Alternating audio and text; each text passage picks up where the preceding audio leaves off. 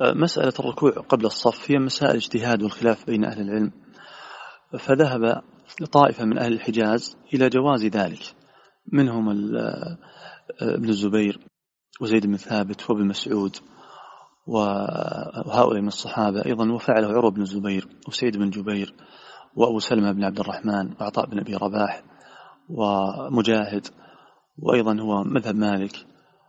وأيضا بوب عليه ابن خزيمة. واستدل هؤلاء بحديث ابن الزبير. وحديث ابن الزبير فيه أنه خطب على المنبر في فقال للناس فقال إذا دخل أحدكم المسجد والناس ركوع فليركع حين يدخل ثم ليدب راكعا حتى يدخل في الصف فإن ذلك السنة.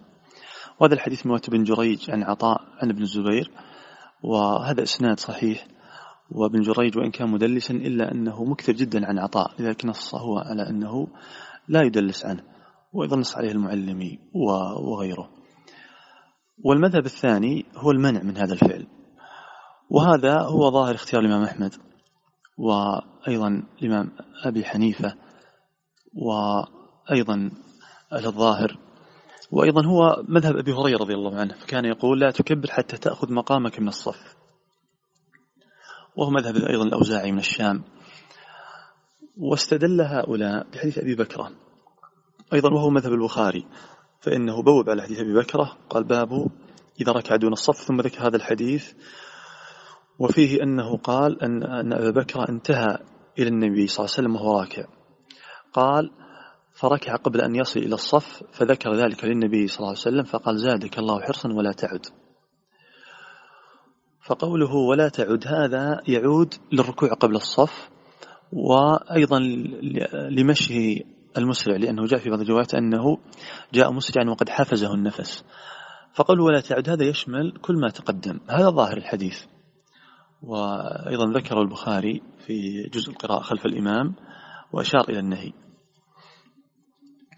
وإذا هذان مذهبان والذي ينبغي أن يحتاط فيه هو أنه إذا دخل المسجد ثم ركع قبل أن يصل إلى الصف ولم يصل للصف إلا بعد رفع الإمام أنه لا يعتد أو لا يعتد بتلك الركعة بل يعيد صلاته. يعيد صلاته. ليش؟ لأنه في هذه الحال أدرك ركعة كاملة وهو منفرد. والنبي صلى الله عليه وسلم قال لا صلاة لمنفرد خلف الصف. فلو صلى رجل منفردا خلف الصف وركع ركعة مع الإمام وهو منفرد فإن صلاته لا تصح. فالعبرة بالانفراد هو بأن يدرك ركعة كاملة. لكن لو أنه صلى منفردا ركع كبر تكبير الإحرام والإمام يقرأ وهو منفرد ثم جاء رجل آخر وصف معه قبل أن يركع الإمام فإن صلاته صحيحة بالإجماع. لكن إن ركع الإمام وركع معه وهو منفرد ثم رفع ورفع وهو منفرد بطلت صلاته. على الصحيح وهو مذهب الإمام أحمد وغيره. ففي صورتنا لو جاء رجل وركع قبل الصف ثم وصل للصف والإمام راكع هنا يتوجه الجواز على القائلين بالجواز. لا لكن إن ركع قبل أن يصل للصف ثم رفع الإمام وهو, وهو لم يصل إلى الصف فهنا يتوجه القول ببطلان الصلاة وأنه يجب أن يعيد. وهذا نص عليه الإمام أحمد. وأيضا ذكره ابن رجب عن الإمام مالك. وأيضا نص عليه القاسم بن محمد والحسن البصري.